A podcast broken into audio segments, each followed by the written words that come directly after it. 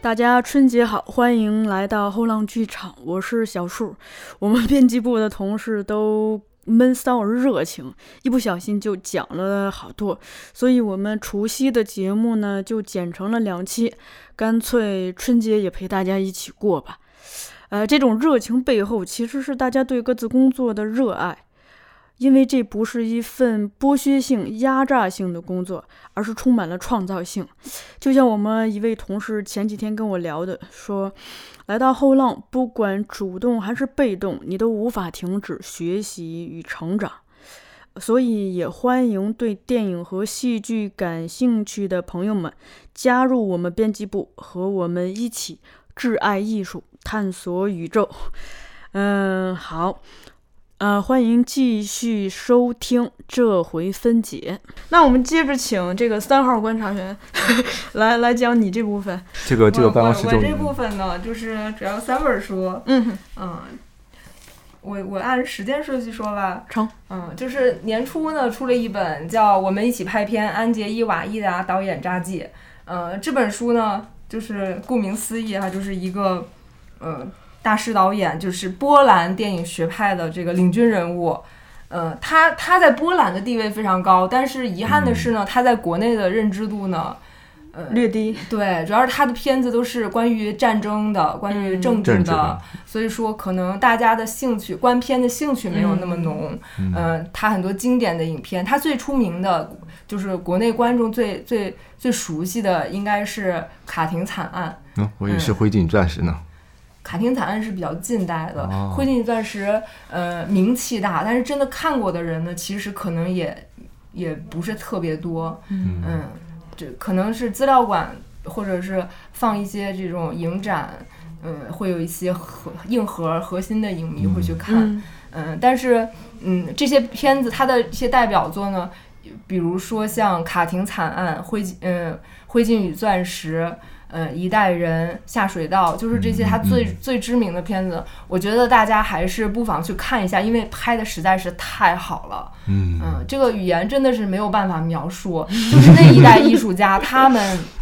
他们对电影的那种，他们真的是用生命在拍电影。嗯呃，瓦伊达老师他呃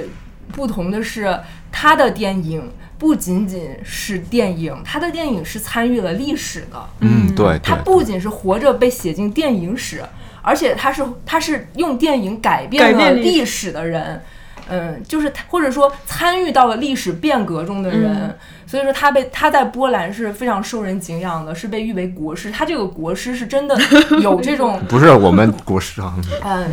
就是就是张艺谋，也就是是同等地位的嘛。嗯他在波波兰波兰的地位大概就是张艺谋在嗯啊国内、波兰张艺谋，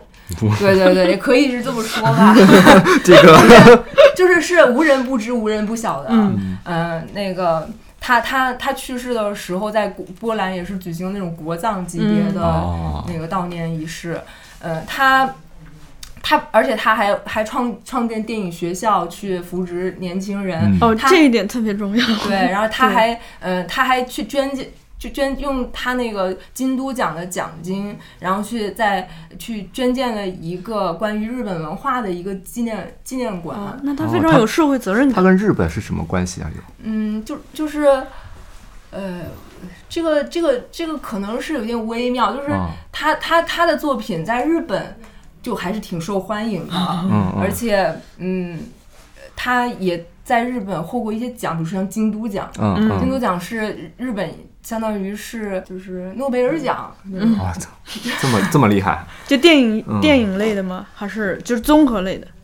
嗯，对对对，它是综合类的，综合类它是科技。哦，历史文化，然后艺术都有。然后它艺术它是第几个？它是第一个，可能还是第二个，反正是前几个。对，然后那个，嗯、黑泽明也是也得过这个奖，就是作为一个电影导演，嗯电影导演很少的，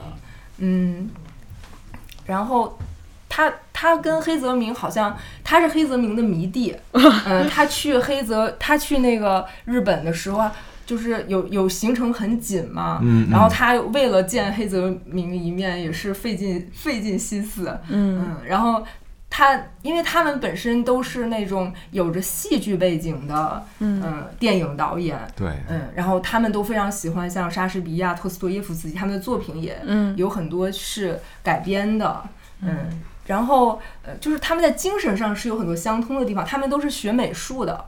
其他们年轻的时候都是学画画的，学学绘画的，然后而且都是学的那种呃，比如说像印象派啊什么，嗯就这种传，就是那个时候比较流行的这种油画的，嗯、那个，但是都没有走这个绘画这条路，嗯但他们当其时的实电都影是有导演有绘画作品集的， 嗯，就是他们都画特别好，嗯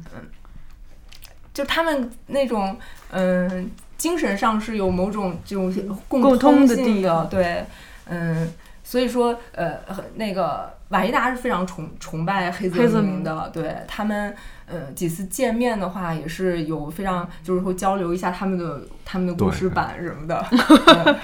回头可以写呃回头可以就是把那个画画面展好呀那个发文展示对，给看看大他们的家画，嗯，对对啊，请对这这里 Q 一下，请大家关注这个后浪剧场公众号，在搜嗯索栏里头搜索“后浪剧场”的全拼小写。我们不单是这期节目，就是我们基本上所有的节目相关的这这些周边周边的边角料对都会对放到这个公众号里头。嗯，好，继续嗯。。具体到这本书呢，就是说，嗯，我我也我也不去剧透这个、嗯呃他的片子了，对吧？嗯，就是希望真的感兴趣的，嗯、这个听众大家都去看一下，真的特别好。这个很难安利，我安利过很多人去看瓦伊达的片子，但是哦看的太人累可了是能吧总就已经看过。我觉得主要还是题材。但是嗯其实真的去看的时候，因为它可能像呃《灰烬与钻石》是黑白片，嗯黑黑白片对于大多数观众来说是有一定隔阂的，尤其是那个年代的战争年代的黑白片，二战的题材可能不是呃很多人特别喜喜欢的，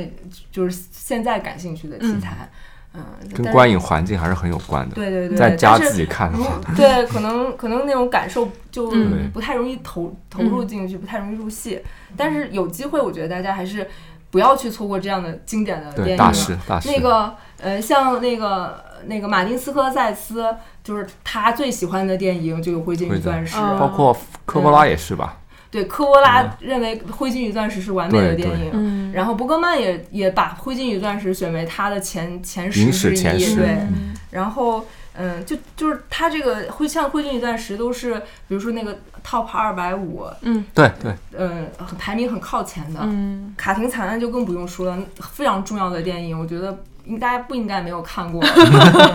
我们现在 有文化的人，我们有文化的人都应该看过 看这样的电影。 这个，嗯，波兰斯基其实是那个，就是现在波兰斯基比较红嘛。对但非波常兰斯红，基其实是，呃，瓦伊达的迷弟是吧嗯？学弟学学弟弟他的，呃，他带出来的。他带出在他的剧组中带出来的，嗯就是他当时在《一代师傅人》中还演过一个角色，嗯然后就是跟着瓦伊达进入片场的嗯他这样的一个学弟，嗯，哦相当于是是美术，嗯，也是学美术啊。他是不是对开着美术学校啊？ 他的学但是生波兰其实是就是美那个克拉科夫美就是美术学院是很很有名的。啊，对于他们那个年代的年轻人来说，想要去从事艺术的道路，其实选择也不多。嗯嗯然后这本书呢，其实。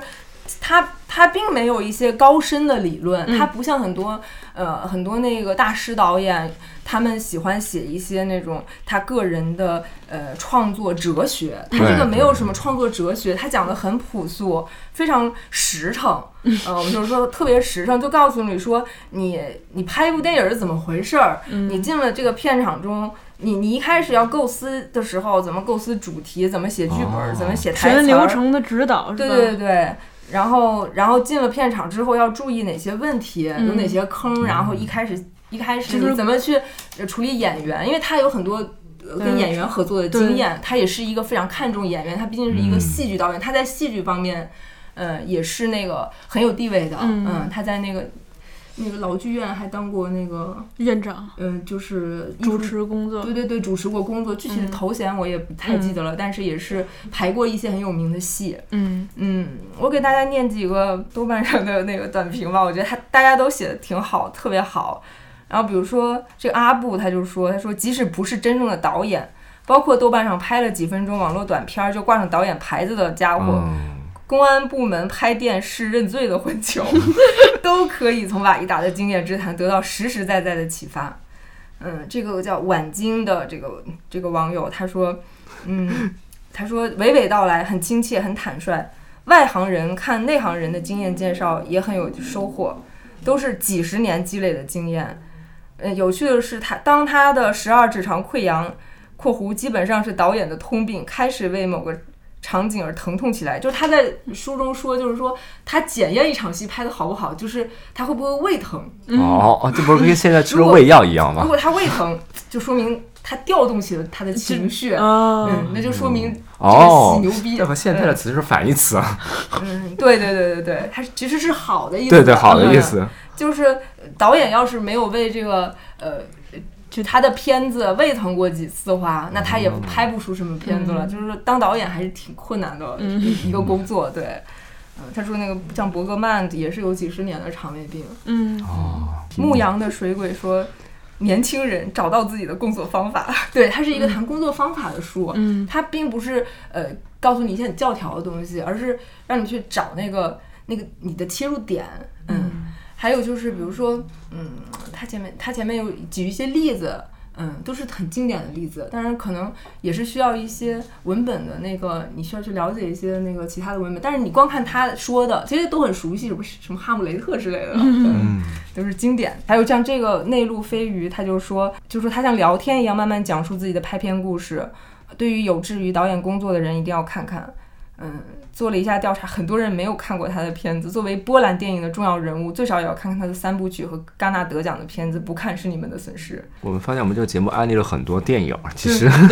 嗯，因为你不看这绕个不电开嘛影，对对你在你去看这个书，可能就嗯、感受是会会差一点的。嗯，像像他后面还谈了一些这个呃，他对上映还有对这个嗯、审查的一审些查态度，对对对嗯但是这个。嗯，大家去书里 看吧，嗯他的观点我觉得都挺有启发性的，嗯审查这个非常重要了，对于我们国家来说，大家都都会经历的这个过程嘛。嗯还有就是他他讲到电影和公众的一个关系的时候，他作为一个这么有地位的艺术大师，但是他认为他的电影都是为公众拍的，嗯嗯，他最喜欢，他最他他认为他最最成就最有成就感的时刻，就是他的片子门口大排长龙的时刻。但嗯是，但是也很羡慕人家波兰当年的那个文化环境，就是、嗯嗯呃，像《灰烬与钻石》这样的电影真的是会大卖的。嗯，太不容易。嗯，然后接着也是一个导演的，是一个我们国内的一个嗯很有口碑的一个导演，叫嗯呃王静，王嗯静老师，他是那个《万箭穿心》《大明劫》嗯的那个导演。嗯，嗯，万箭穿心是当年当年的口碑算是最口碑非爆常的好的，对对对。对，然后有九分吧，起码有，好像都是吧是当是，时反正而且这个挺片火子也确实是，嗯，非常值得一看，然后对人物的塑造非常精彩，嗯。我感觉王静老师是不是对指导演员蛮有一套的？我他的片子里头表演都挺好。对，就王晶老师他会首先会选择合适的演卡员司，对，嗯像那个严那个大万箭穿心的严严敏敏燕，嗯还有像那个大明劫的对冯远征老师对，都是非常出色的演员。对嗯嗯，就是演员中那种顶尖的那种演员了。然后他也会有自己的一套这个演员的方法。其实王静老师呢，他跟演员合作的方式更像是。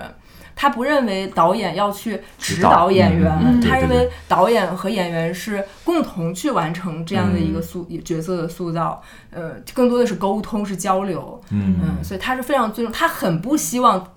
呃，就是说要很具体的告诉演员做什么，嗯，嗯，他觉得那样的话是导演的失败， 嗯，对嗯，然后也也非常不尊重演员，嗯，嗯，就是王老师还是很很很有风度的。我嗯跟王老师在短信上联系过几哦次，都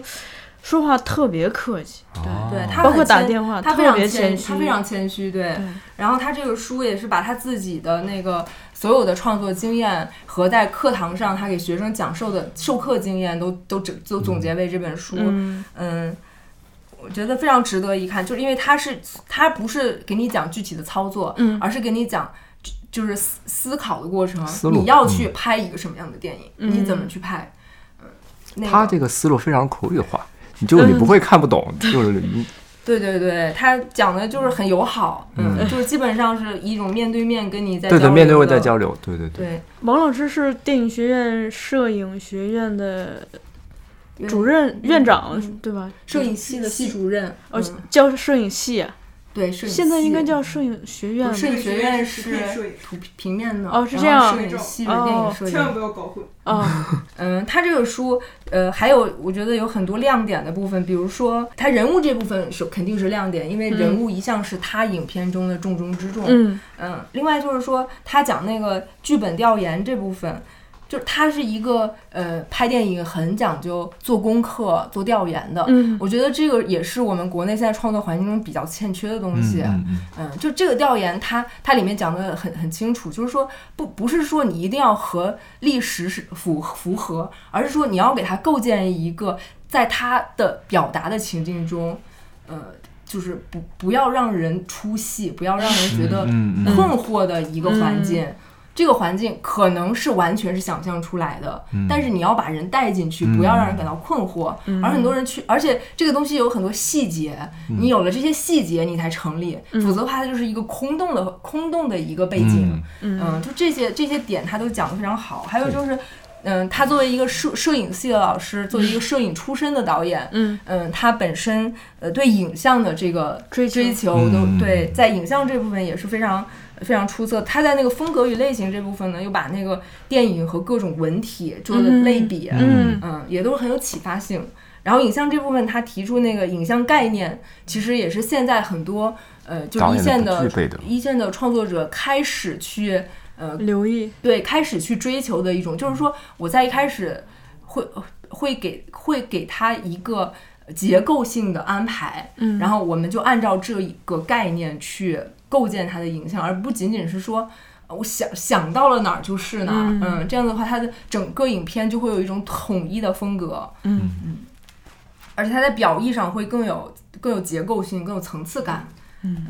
它里面讲到了一些例子，也都是非常非常好理解。而且很嗯多例子挺新的嘛。对对对对 对，然后我也补充一些就是网友的啊对我就网友自己评吹价吧，我就觉得可能有点王婆卖瓜，对，可能那个就是大家不是特别信，然后就选一点这个豆瓣网友的对哦评分评然论，后比如说这个老师郑嘉诚老师说，嗯，他不是教你怎么拍，而是引导你要讲什么故事，拍什么题材，体现什么价值，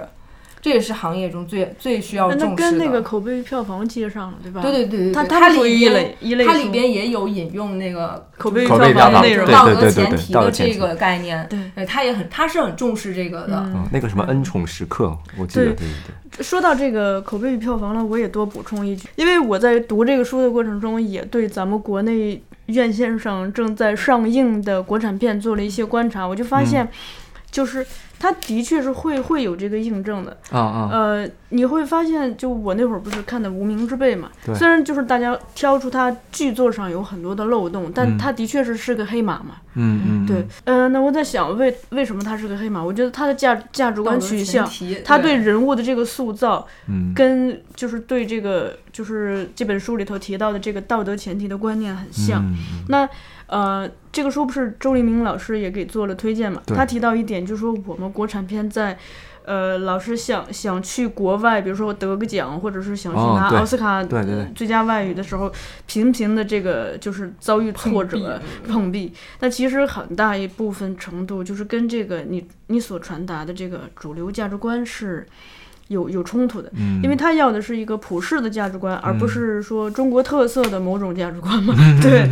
呃，我记得那个当年应该是二零一三年吧，《小时代》嗯上映的时候，啊呃，史航老师是拿着这本书去大战这个《小时代》的影迷嘛。啊是吗？对，因为哦史航老师所他批判的武器就是这本这本批书判，道德前提，对它他的认为来源，它的对理他认为理论那来些源，那那些那个电影是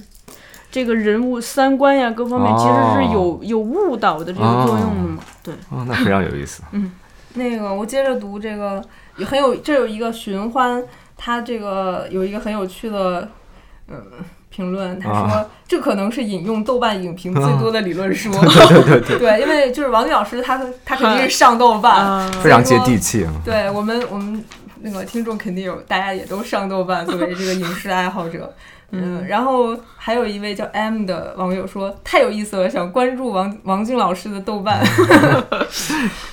所王静以老因师嗯为，潜在的豆瓣红人，他真的引用了很多，包括很多电影书、编剧书，他引用了非常非常多的那个理论。 而且他他很他就是很注重去了解大家真的是怎么看待电影的，嗯所以他才去查一些这个豆瓣的评论，网络上的一些评论。对，嗯哎、对，它里面也讲了很多，他比如说拍摄那个呃《万箭穿心》，还有一些他以前拍过的那些嗯、呃可能名气更小的影片，的一些嗯经验一，些经验，对那种一手的经验，就是而且他就是讲的非常的。呃，细节，嗯嗯，比如就是包括和演员怎么对话，他都给你写出来，就是这种程度，嗯嗯，非常非常有这个嗯，就参考参考价值，因为很也可能不是很多人都愿意把他那个最心底的那些东西，这是秘密啊跟你分享。对，这是工作的秘密。他现在。也其实也在尝试，就大家也觉得他是一个那种比较苦情的那个导演，啊总是拍一些苦情的题材。但其实他现在也在尝试不同的题材，他并没有，他这本书也并没有局限在比如说现实主义，嗯而是把这个整个都打通了的。嗯嗯，一些类型片他也去谈，包括一些幻想的呃题材和，就是他是贯通了的。嗯，嗯，王王老师好像视野也是蛮广的，他不是还出了一本纪录片创作六奖吗？嗯那也本是书六非奖。常火，这本是故事片创作六对嗯那个对纪录奖，片创作六奖也是也是他的一个、就是在呃摄影系的一个课程的一个嗯集结。嗯、这本书里边有个有他更多切切身的一些经验。嗯然后我们有一个同事叫燕姑娘，她是在那个拍电影网的一个同事，她天天在地铁上挤着 挤在地铁上看看这本书，哦然后上面她的那本那本书做上面满了笔画记满了道道，做满了笔记。嗯逢人就安利，对，所以说这本书也，嗯，有志于拍拍片子的人，或者想了解电影内内部内在的一个就创作者他的创一个作背思后维的的，。对、嗯我觉得大家就不妨去看一下这本书。你刚才说三本书，嗯，嗯然后还有就是这个大师镜头昆汀片，嗯，嗯，这个其实它是是一个系列是吧对，？是一个系列，它叫 shoot shoot like 系列。嗯嗯嗯就是它它虽然它英文翻译直译过来就是像谁谁谁一一样拍拍电影，影嗯但其实它并不是呃教你真的像他们一样嗯拍电影。它它它的选择呢，就是它选的非常精炼，它不给你特别多的呃阐述特别多的东西。嗯因为我觉得他是非常聪明的，他他之所以精炼，就是集中到这十场左右的戏上面，嗯然后给你讲这一个导演的一些，嗯，他的技巧，嗯嗯，就是因为他完全是从一种操作的角度，嗯嗯，去去构建这本书的。它并不是说你在显示说，你看我多懂这些电影，他不是在阐释我多懂这些，他不是在阐释他对这些导演的理解，他嗯就是挑哪些能学，对吧？对他完全是从创作一。就是他是本身是个拍片的人，嗯他本身也是一个教拍片的人，嗯他非常知道学拍片的人，尤其是一开始、嗯他不知道那个机位怎么放，啊不知道怎么镜头跟怎么镜运头动，不知道怎么去调度演员的这些嗯嗯新、新人，或者说他们只会那个最。最常规、最套路、最俗套的方方式，能把那个、嗯那场戏呢内容给他拍嗯下来，就是拍下来这个人和这个人他们干什干了么什么，嗯他们说了什么。他针对这种情况呢，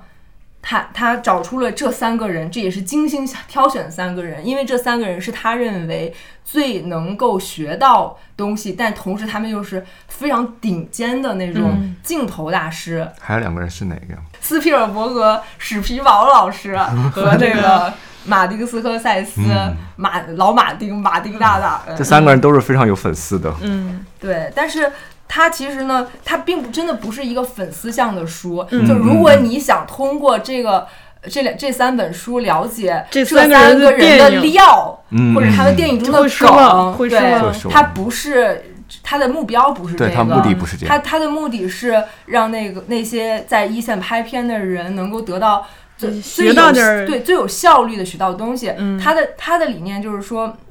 因为我看过一个这个作者的采访，这个作者嗯本身他也是，嗯，非非常出色的这个畅销电影类、电影创作类，或者说嗯电影导演技法类的，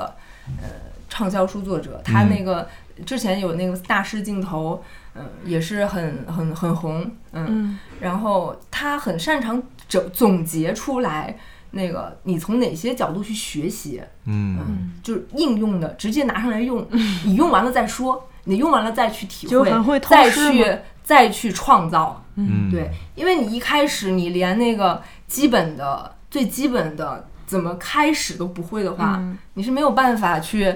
呃创新的，谈不上创新，就是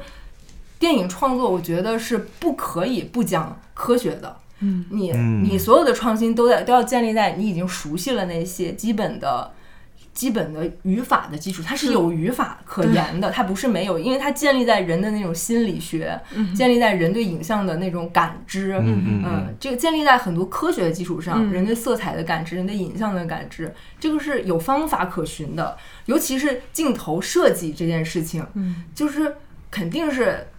好莱坞的那种所谓的 coverage 这种方式为基础产生的变化，你是没有办法跳过去的，你不可能说我直接跳过去，嗯，即便是像侯孝贤这样的这种非非常有自己风格，完全是，或者是像哪怕是像呃那个戈达尔，他们都是很知道那一套的。嗯虽然那一套很简单，但是你得知道，这不是又回到这个？我知哦道你们又来这一套这本书了对吗？对，你得知道 ，对你先知道了之后才能去创新。嗯，所以说这个这个书就是告诉你那些基本的是什么，你在这个基本程度上怎么去变化，嗯表达效果能最好。嗯嗯，像像他们三个人其实侧重点也是不一样的。像昆汀呢，他就是他的镜头基本上都比较长一点，嗯是他的拍法其实是比较古典的，嗯他每一个镜头都会精心设计，嗯嗯嗯，他不会随随便便的用一种非常普通的方式嗯来拍一场戏，不会，他每一场戏都会。呃，努力的让他达到最最有最紧张、最有嗯张力、最最有冲击力的那种效果。对话的戏，它会让你有给你足够的那种把把你吸进去的那个力量。嗯嗯，然后这这个里边，它就是从不同的角度、不同的场景，就可能是对话，嗯可能是两个人的，可能是三个人的，嗯嗯可能是一要有一个空间的转换，可能是在一个小空间，嗯，就是它在不同的情况你怎么去应对，它给你一个范本，然后你可以在这个范本的基础上再去变化，但说实话，你得先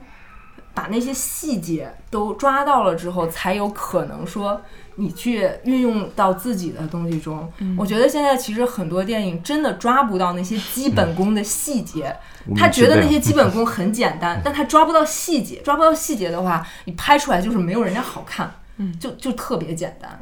呃，比如说像嗯，去年那个很出色的这个就是王道的这个电影电影院线电影，那个叫什么？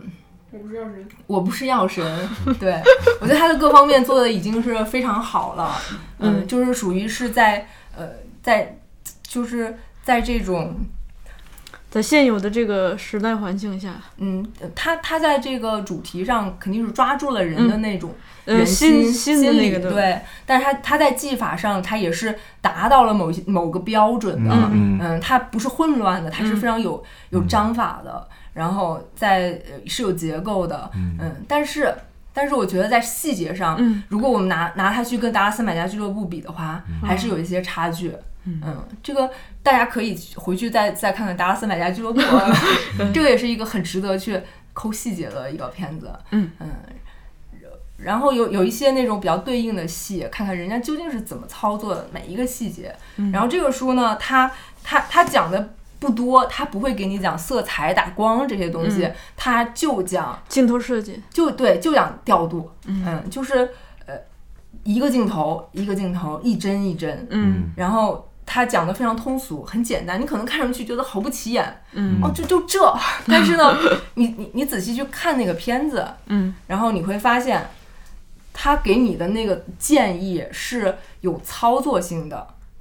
就是你做一遍，可能你的感受是不一样了就，嗯嗯，当然可能有一些呃读者觉得啊，我看一看就行，那也可以，也是嗯一本很轻松的读物，对吧？也是比如说你以后看电影，可能你的它也是给你一个方法，可能你的角度会不一样。嗯嗯嗯，如对于你如果不想说不需要，但是我觉得现在有很多很多普通就是我们这些不打算去从事这个行业的人，嗯我们也想想拍个比如说宠物视 频啊，拍一个婚婚家人的婚视礼频视频，拍一个对四个春天，对，就是这种 vlog 这种，嗯你也可以在里面去学一些方法。嗯嗯嗯，然后像嗯、预告一下那个19年一是吧九年那两本，哎就是马丁他马丁是一个拍片非常快的人，嗯，他他特长就是他拍得特别快，但是他片子也很好看，很好看的的一个非常重要的地方就是那些重场戏、关键的戏，他一定会把他的大招都用 上，嗯，他可能其他戏就用那种这有 coverage，就是就是主镜头正反打就这种。这种就是不同景别覆盖的这种嗯方式去把它拍下来，但是到了重场戏，他会精心的设计，嗯，那个人物的走位很细节的东西，呃，而且是那个镜头流动感非常强，嗯嗯，这个这个他在里边，就他们这三个导演其实都还是擅长呃就运动镜头的，嗯嗯嗯然后但是风格也不一样，这细微的差别呢，大家就可以从这个书里嗯，书里边看理解到一下，对，嗯然后像呃斯皮尔伯格他就更不用说了，那就是。你可以不喜欢他拍的电影，嗯但是你不能不佩服他的镜镜头语言，嗯嗯，就是，呃你觉得这个很腻歪的东西，它都能拍得很好看，嗯，这是非常厉害，而且直到现在嗯，还是，就去年两部那个，呃，头号玩家嗯那个头号玩家和那个《华盛顿邮报》都、都非常好，都是好评如好评如潮，都对入选了什么年度什么什么的，嗯对，所以还真是非常厉害，大家可以去。但其实他的他那是因为他之所以能这么高效的嗯去拍高质量的电影，我们我们必须得承认他的电影质量是很高的。嗯我觉得也是因为他嗯特别纯熟，而且他这些嗯技纯熟巧呢，早就已经早就已经用的非常纯熟了。嗯嗯，我觉得大家能从中学到一点都是非常呃，就是都是很很好的。嗯嗯嗯，就是我们看了很多，未必真的能学到。嗯，好，非常好，好了，我讲完了。好的，谢谢三号观察员。呃，那我们接着有请四号观察员。四号观察员是我们二零一八年的新同事，呃，因为刚入职也不久，所以二零一八年并没有新的作品面试，但二零一九年会有新的书来跟大家面试。呃，可以预告一下你二零一九年的书吧。呃，二零一九年，呃，我这边主要有一本书是讲剧作的，叫做《故事感》。嗯，然后作者是呃保罗·卢西，他本人是这个在美国教剧作教了大概有三四十年的教学经历，然后他本人还是也也会写作一些剧本，并且在那个呃美国编剧工会，他的剧本获得提名过那个最佳剧本奖。嗯然后他还在这个美国编剧工会任职，是一个类似于学术交流的委员会的一个主席。然后他嗯就会经常组织一些，呃，业界的大牛，或者是比如说电影公司的高管，或者是呃剧作的老师来一些学术交流。然后他把这些成果也都写在了这本书里面。然后这本书主要是分成两个部分，第一部分是讲如何写作一个故事，嗯第二部分讲的是如何把这个故事转化成可以拍电影的剧本。嗯嗯，所以就是因为因为并不是所有的故事或者是呃所有有有小有些小说它并不适合改编成电影，嗯对，所以就是呃可能很多新人他没有这个概念，他以为只要有一个故事就可以把它写成电影，就可以拍成电影，但是其实并不是这样。所以就是这本书主要是针对新手，所以他写的比较的全面，从呃创意到这个故事的结构，然后如何发展情节，呃，包括到后面写剧本的时候，呃，创作人物、创作对白，都会有比较详细的解释。然后包括一些常见的人物类型，还有常见的故事类型，呃，还有这个包括后面如何改改编，然后以及对新手编剧的一些建议，都会比较全面涉及到。而且它里面有几部比较经典的电影，它会一直拿这几部电影来做例子，比如说呃，真的是很经典那个《终结者》，还有、嗯嗯嗯呃《嗯，西雅图未眠夜》等等，就是这些电影，而且到是底不是同未类眠型夜嗯的还是夜未眠？哦，都有吧，都有反正就是那部电影大 家知道。嗯对，所以呃，就是整个来说是一本比较全面的、手把手的那种感觉。它会，嗯它包括新手常犯一些错误，然后还会有一些练习，在每篇每章章末有一些练习。然后比如说你看过的每部某部电影，然后呃，它里面有有几种类型的人物，有有什么类型的情节，都会让你。就是来写一下，来来把你学到的东西运用一下，这样子。嗯，那个关于四号观察员，我有一点补充啊， 就四号观察员是咱们新同事啊，嗯，我不对知道你们知不知道，其实四号我观知察道员因不是学电影的，哦，对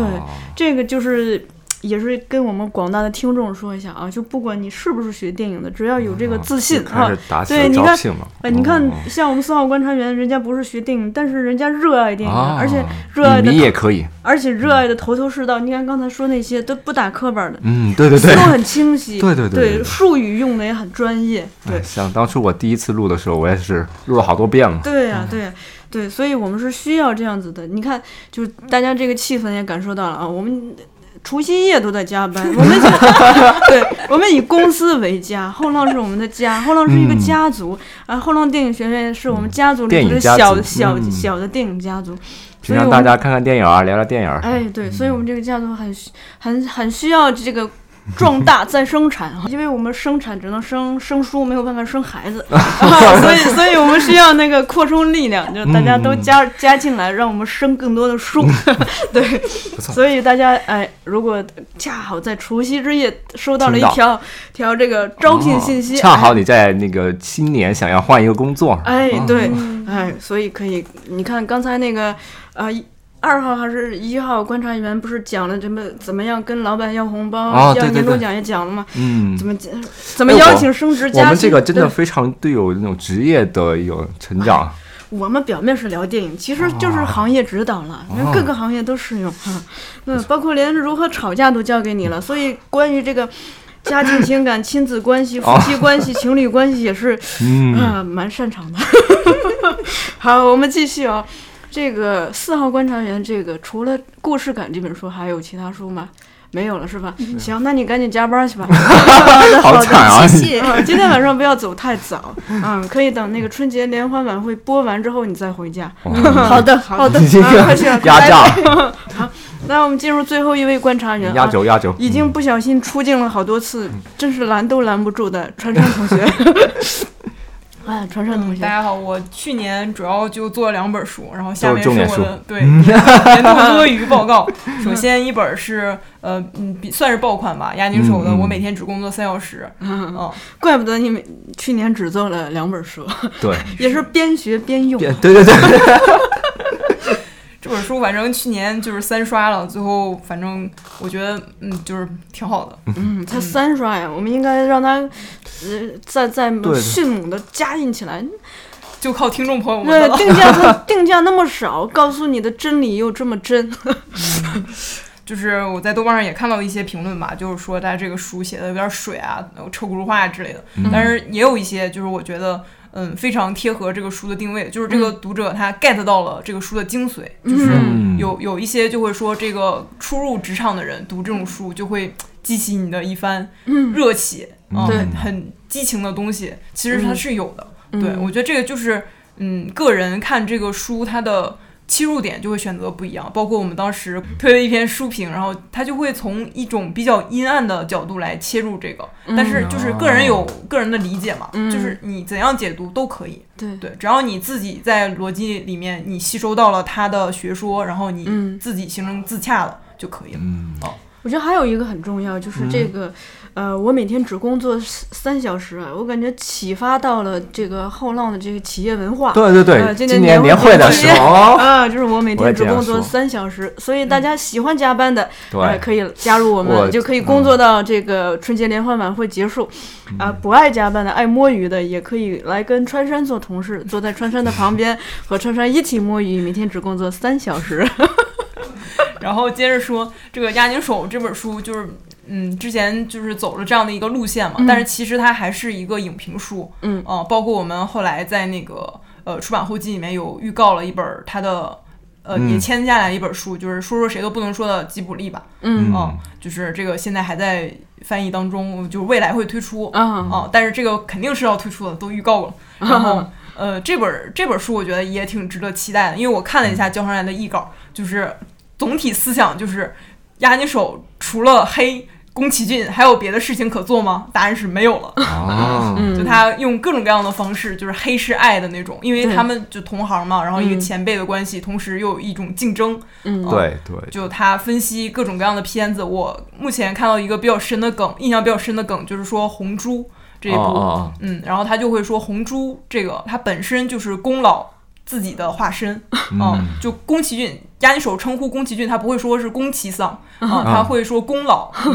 嗯就是 就很奇妙的一种称呼。然后就说，比如说对于呃飞行啊，对吧？是飞行员嘛？对于这种嗯 aircraft。然后包括对于女人的一些态度，其实都有宫崎骏的一些人生观折射在里面，就还挺有意思的。嗯哎，我觉得他对那个人名的称呼还挺有意思的，比如叫尼木敏夫，叫小小敏敏什么的， 感觉好像很熟，但是老是要黑人家。是黑是爱嘛？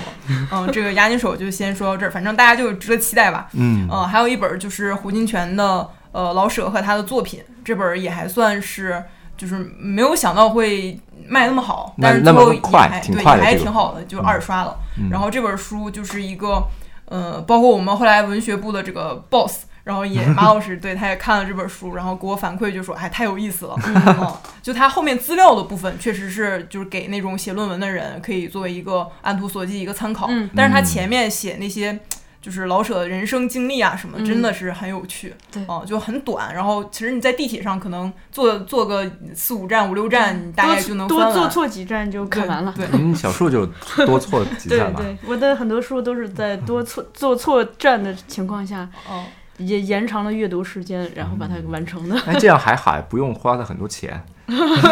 其实，在那种嘈杂的环境下，你反而能静下心去读。我具有当众孤独的能力。挺好的步骤对。然后接着说这本书，它主要就是，呃，我后来看一些读者的反馈，就觉得他写出了一些共鸣性的东西，嗯比如说老舍他去国外，哦、就这个我之前都完全不了解，就编这本嗯书嗯我才知道，哦，他在英国待了五年多，嗯然后包括他去欧陆的游学，然后去新加坡之类的，其实他在各种地方都待过，就是不算短的一段时新间吧。加坡那一段儿就更知道的人应该更更少最。少啊，对对大那个众读我者来们说之前录的节目还对那儿专门有对梗，对，大家可以对嗯听之对前的节目。对，那既然提到之前节目了，因为《押井守》和《老舍》这两本书，我们嗯都单都做做过过一期节目，你还记得第几期吗？安妮说好像是三十五吧，是吗？啊嗯，哇，你这个厉害，我都记不住具 体。老嗯你舍老舍我不太记得了。押井守应该不是三十五，然后这种应该四十 五、那个比较四晚十五六，对，哦，总之春季就里开花四十五六，啊，六月六呀，即六月兴六。创 作，春打六九头是吧？ 对行，我们这对吧？除夕这马上也要春节了，嗯这这个春天也要来了。嗯，然后呃刚才这儿插入了我们之前的录的节目，对，然后两我期我大刚家才也感兴趣可以回去听，对对嗯对听。然后接着说，就是他在国外一些租房子，对吧？合租事件啊嗯，这种就很有意就思，是非常富有当代性， 对对对，但是你你看他那个年代就这这差不多小一百年之前了吧，对嗯吧？都已经经历过这些事儿了。对然后我们现在仍然是在经历，所以然后这这中间有一种叫什么遥远的相似性，对或者说对吧？就是我对们有一种时代的共鸣在里面。嗯，嗯，然后包括他房东怎么怎么搞他，哎然后呃，呃，在那儿邻邻居怎么闹腾？ 对留学生怎么吃饭之类的这种事儿都还挺有意思的，包括他和那个室友一起合写的《金瓶梅》那段，我看的时候哦，笑对死了对，嗯对，真的太好玩了。嗯就是跟人家翻译《金瓶梅》嘛，然嗯后他那时候还是要当教育类的，因为他在那边是在就相当于东方学院里当这个对外汉语老师。对对，他有一些事情，对吧？《金瓶梅》这种书，银书嘛，嗯双引号的那种。然后他其实不太好署名，嗯，然后他就就是想交代一下室友，就是你你不要给我太大名大放，你来显摆我这个对于你你这个书的贡献。嗯结果人家就可能外国人那个他室友是英国人嘛，就没太比较在乎这认事儿，真，对，没太在乎这事儿。然后最后出版的时候还特别特别的提词，就是献给我的朋友说青春。然后老舍在国内，你说我疯了我，特别交代你了，对吧？怎么搞成这样，对吧？就特别逗这种事儿。然后包括嗯，他后来有一些回回国当教授啊，然后一边教学一边去写稿什么的。然后我们那一段也是特别逗，就是在登报写磕头了，就他人家是要写长篇小说的，结果这些。这些编辑没事儿就邀稿，你嗯说你给我写个短篇吧，就像我们现在对吧？没事儿抓人家写书 评，给我写个两千字的书评，赶紧写，我们着急要这书。哎而我们书宣评传都期是读者自自自愿写的，啊，对对啊对对对 对。然后老舍他那时候就登报登杂志，对吧？没嗯事儿让你写个短篇，然后老舍就说：“我还要白天要教课，我自己还有长篇的计划要写。”然后说磕头了，各位这个编辑朋友们，你们不要再催我了。磕头。对，然后他第一本那个短篇小说集叫《赶集》，就是因为嗯就是赶赶出来的来的一个对集对字，对，特别逗。嗯，他那个前言什么的也写的特别好玩儿，就是这么多年过去了，然后你再去读，还是觉得嗯历久弥新啊，这这些经历什么嗯的。而且关键是我自己留意到一个事情，就是说，因为胡金铨的语言特别的通俗易懂嘛，嗯然后我觉得这个书真的就是，如果小学的时候碰上，就小学四五年级读也没问题。对对对，对他其实你包括我们出文学部出的那个茶馆儿，还有骆驼对祥子，好像都是中学生的指定的对阅对对读对课外阅读的教材嘛。然后你其实胡金铨这个你选一点儿进到教材里也挺好的，而且看完那个，我自己还反省了一下，嗯我我说你看人胡金铨、老舍写东西都这么通俗，不是有人统计过什么呃老舍的呃文学集一共才使用了不不到几千个汉字嘛，嗯人家都用的大家能看得懂的字儿，说人能听得懂的话，嗯就把这个事情就很流畅的表达出来的。我我还反省了一下自己，哎。那你是不是走的有点跑偏了？动动辄就去整一些高深的词儿。嗯这个我对还有一个梗，就是，呃，老舍他非常喜欢的作家之一是狄更斯。嗯嗯啊，狄更斯那时候在英国不就是大街小巷谁都能读嘛？嗯就他的白居易那个小说一登出来，然后报纸赶紧大家纷纷全程传阅的那种。嗯他用的词对吧，也就是就是谁都能读，像柳永那种，sorry。然白后居易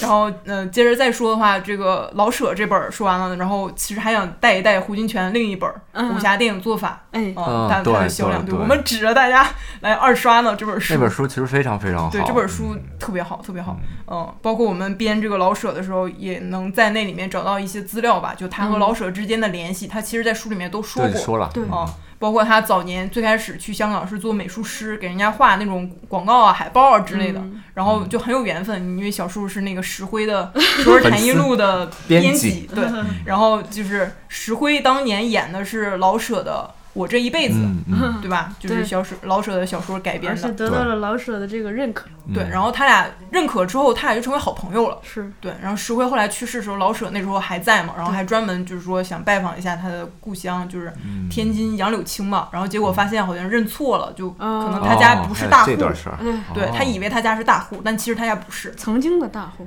是是啊，曾没经的落没没了落是吧？大啊，哦户对没落了，反正对就是有曾这么一经的段经历，就是嗯就是因戏结缘，然后嗯两个人文人嘛，然后有点惺惺相惺惜的惺这相种。惜，对，然后胡金铨这中间插了一杠是什么呢？他到香港，因为他是小辈儿嘛，和他们都已经就是没有见过，嗯没有机会这种。对。然后他到香港之后，给人家画海报，画第一个就是我这一辈子哎啊、啊，特别有意思，对吧？嗯这三个人就这样冥冥当中就穿到一起去了，哎，嗯。然后包括后来这个他，呃，胡金铨改自己的那个处女作，就是自编自导，然后自己演了一个小大配地角侠儿。嘛，嗯，对，嗯呃，大地儿女，哦，啊，然后也是根据这个老舍的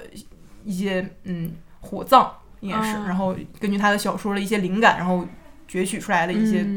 呃汲取出来的养分写的一个剧本儿啊，嗯就是有种种的这个联系，你就会发现，就是以他年少时期阅读的一个作家，然后嗯给予了他这一生一个创作的养分，呃，包括他后来可能七十年代吧，就是应该也是写这个书的这个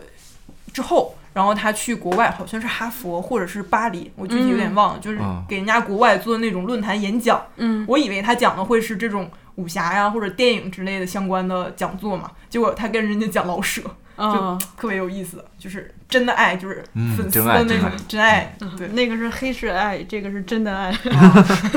然后嗯、呃还有一个啊、我自己有一个就是挺挺神奇的经历，我觉得在这儿也可以跟大家分享一下，就是我看胡金铨武侠电影做法的时候，嗯我我没有非常仔细的看，我翻看了一些部嗯分，然后里面就读到那个迎春阁之风波，嗯嗯，哦哦，他那里面不是刺杀那个呃那个头头吧，应该是，呃，我忘了那个演我员不记叫得什么了，反正就是一个刺杀事件。嗯然后当时胡金铨就写他这个其实是有一点沙翁杀剧的，就是凯撒之死啊、哦那个凯撒大帝，对对对，凯撒大帝这种就是有一些借鉴的成分啊。然后我看那片子的时候是一五年北影节放那个胡金铨展嘛，然后放了迎春阁的这个片子。然后我在他的前一天看的是那个塔维亚尼兄弟，那时候来电影学院交流， 然后放的是什么？凯撒必须死啊，啊！一二年得那个金熊奖的嗯那个片子、就是死囚犯，然后他们在排沙翁的那个剧，嗯然后嗯嗯他们在嗯排戏的时候，就是一个嗯要刺杀嗯一个呃这个凯撒大帝嘛，然后他们在戏外是死囚，就他们演完这个戏早晚也要死，就是双重死亡这种映嗯映照嗯啊。然后我是前一天看的看的《凯撒必须死》，嗯然后第二天看的《迎春阁之风波嗯》啊啊，然后。你知道吗？就是接通一种，全宇 宙，就是就是一种啊，他们之间冥冥中有联系。我当时看的时候就觉得好像有一点点相似，然后我后来再去看胡金铨武侠电影做法的时候，他就专门真写的出来说出来了，对啊我，我就是借鉴的那个沙翁的那个、啊那个戏，然后我就哦，get 到了，对吧？就就这种所以你印所以证你是是命运给你那个做发了一现次迷蒙太茫奇，是发现那个宇宙真相的，穿山特别容易发现，是是所我以们叫编辑春部山嘛，啊，对， 就串起这个串整个起全身宇外宙宇宙，对对，嗯，然后这是我今年的这两本儿，然后一九、呃年有什么开始？始新书预告，啊哎好就呃，首先就是要说那个呃，我接着刚才那话头说，对嗯吧？我前一天、后一天两两个片子，他们之间就建立这种联系，而且是完全是随机的。嗯哦，我现在要呃编的这本书是叫《我为什么拍纪录片》，嗯是一个日本纪录片导演响田和宏，嗯呃他写的书。这个这个导演就大家可能都不是对很熟，我没听嗯说过，嗯对，其实我之前也没有听说过他的片子，我也都没有看过。嗯嗯，然后这个书我编的过程当中，就逐渐逐渐的，我爱上了这个导演，你知道吗？就他是我感觉他是纪录片界的失之愈合，嗯哦，就非常亚萨西，非常温柔，非常谦和，然后让你觉得你想和这个人做朋友。哎，哦，嗯，包括我刚才就是接着说那个胡金铨那个梗，就这种映照，你知道吗？然后他拍纪录片，他也会出现非常非常多的这种时刻，嗯就是你拍摄的过程当中有一些很细节的东西，然后他当时捕捉到了。到他后来去剪辑的时候，他发现了一些，就是他们串联起来的时候，就形成了一种蒙太奇，形成了一种新的意义。嗯啊嗯，然后他在这个里面，就是他自己，我编的这就正好今天编到这块儿，他用了一个词叫 serendipity，嗯，啊，一个英语单词，是一个呃，当时有一个作家他造出来的，就是嗯形容意外的发现、意外的宝藏，嗯就就是就是这种感觉，你知道吗？嗯就是他拍纪录片就会有这种这种收获，嗯啊，就包括我们编书的时候也是，就是你之前可能建立起的一些知识体系，然后你编新书或者看新书的时候，嗯你你会填上那个。小小的缺口，然后你就觉得、嗯啊，我我在这儿，我一种完形心理学，我我玩玩晚了，这种这种心情， 嗯就一种智智性上的一种共鸣，嗯啊，这种感觉。然后接着说这本书，这本书就是呃，它是拍观察电影的，嗯就是直接电影、真实电影那一派底下，啊然后然后日本把它怎么发展下来的这个这个导演，然后他就是讲自己拍观察电影的一些经过，嗯然后一些方法论。嗯，就是还我觉得还挺好看的，就是它有一些些理论的东西在，嗯但是它用一种叙述的叙事的手法，然后来讲我怎么来也是很亲切的，对，对，就很谦和、很亲切，而且他会提到一些，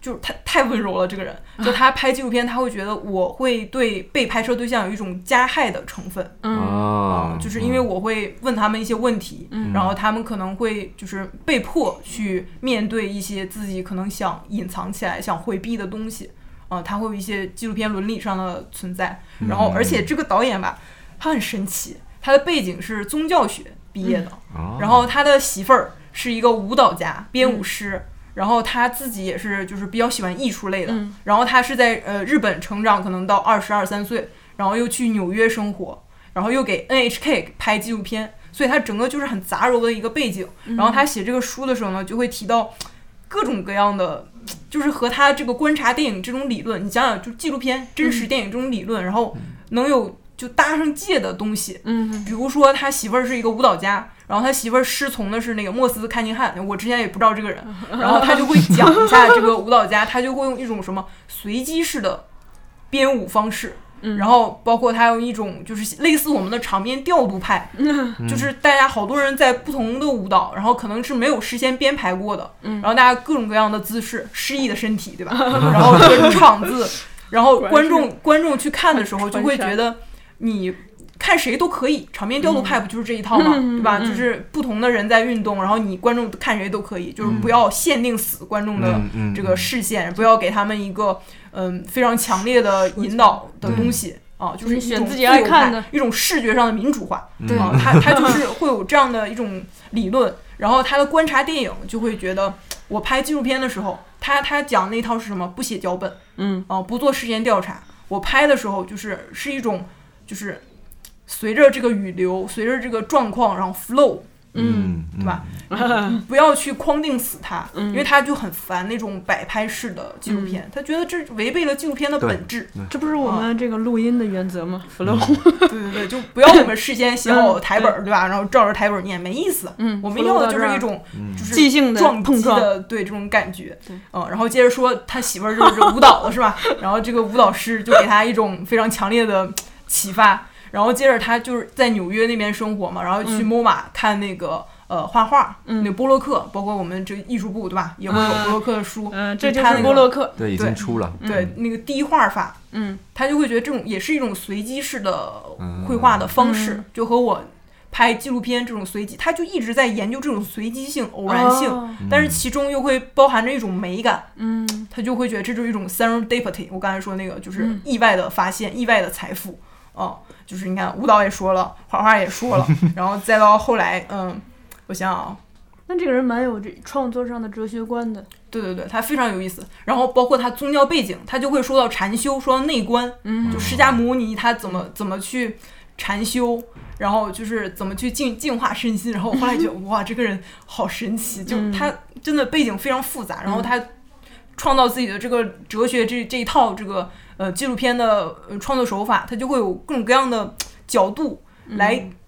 就是像捆一捆儿捆一捆儿。叫叫什么？捆一捆儿光束光纤一样，嗯就是我的感觉就是他用不同的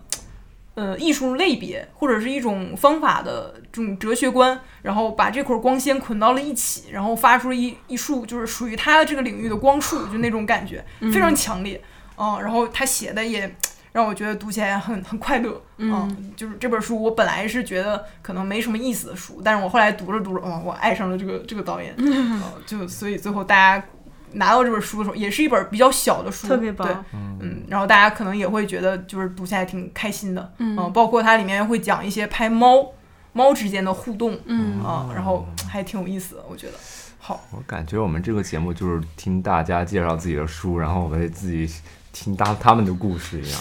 但但你有没有发现，就是来了这么多号观察员，就啊大 家大家有一个非常鲜明的特征，就每啊个人都都能感觉到大家对自己工作的热爱。我觉得对这对个对很，讲这个起很难得。讲起来特别热情。嗯对啊，你看都激情澎湃的。本来就是打算以这个编辑部的年度啊述职大会来，对呃，与这个春节联欢晚会等值等长这个平行蒙太奇进行的。结果呢，没想到还是我们赢 了，我们比这个我们春比节联欢春节晚还要会还要长嗯长啊！对也是让大给大家介绍一下我们电影编辑部的编辑，就是对，就是大家就是在负责什么书啊，我们内部有一个小联欢嘛，对嗯对内部小年花，然后呢我也们实在是对这些硬核的知识对 太太热切了。对对大家平时埋埋埋埋头于那种文字工作啊，对可能大家也需要在在话筒面前就是发声一下，但是因为真的是大家都是比较热情好学的，对你你一谈吐就不对小对心就显得比较 嗨，那比较嗨好，嗨哦！ 关键是硬核嘛，就知识也很硬核。对那对，所以才能一口气说出那么多对东西。呃，但其实只说出了冰山一角，大嗯家还是需要这个继续的，一个是可以通过读书啊、呃我们来互相了解；再一个，嗯大家嗯通过这个节目，大家互相咱们之间互相交流吧。对嗯那最后咱们怎么着也得进一个这个难忘今宵嘛。哦但进难难忘今宵之前呢，还得重申一下这个招聘信息，啊，因为我们这个很期待明年的春晚，就有新的成员加有更入，多人新的血液哦加入嘛。对，大家有兴趣的话可以给我们留言，嗯对，在嗯节目下方留言就可以。